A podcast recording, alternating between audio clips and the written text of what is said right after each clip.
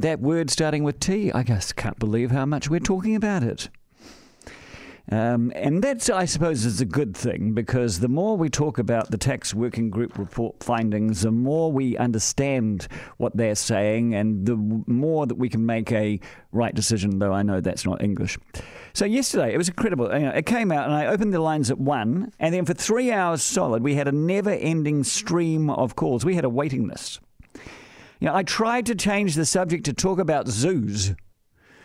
Uh, but you wouldn't have a bar of it. You wanted to talk about this thing. So uh, it was fascinating. So I got up this morning and I walked the dog. And imagine my surprise as one of the first people that walked up to me started wanting to, let's have a talk about the uh, capital gains tax and what the tax was. And I'm like, really? We're walking the dog. You know, do I look like an accountant? Do you think I want to talk about tax?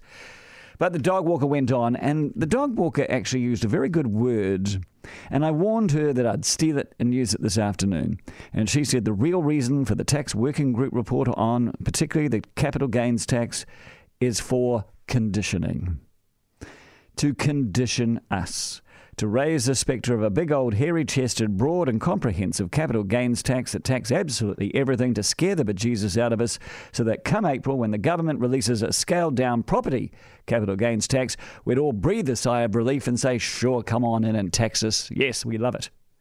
That is actually a theory favoured by many, particularly in the business world. Uh, when we were talking to Bruce Bernanke from KPMG, he said a lot of people are saying this. And of course, a lot of the scrutiny now falls on Mr. Winston Peters, who has the ability to boycott any move uh, towards a capital gains tax because of the coalition agreement.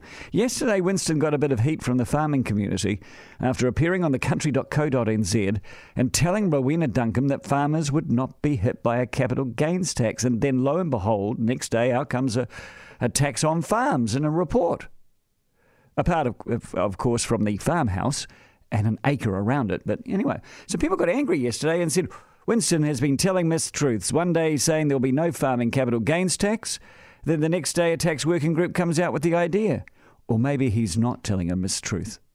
Maybe it's that Rowena got herself a scoop months in advance and the first indication that New Zealand First is not going to let a wholesale tax reformation happen. So let's wait and see. Let's wait and see. Let's remind ourselves that we do already have a capital gains tax bright line test for property investors. Let's also remind ourselves that this is just a suggestion from a working group and not concrete government policy.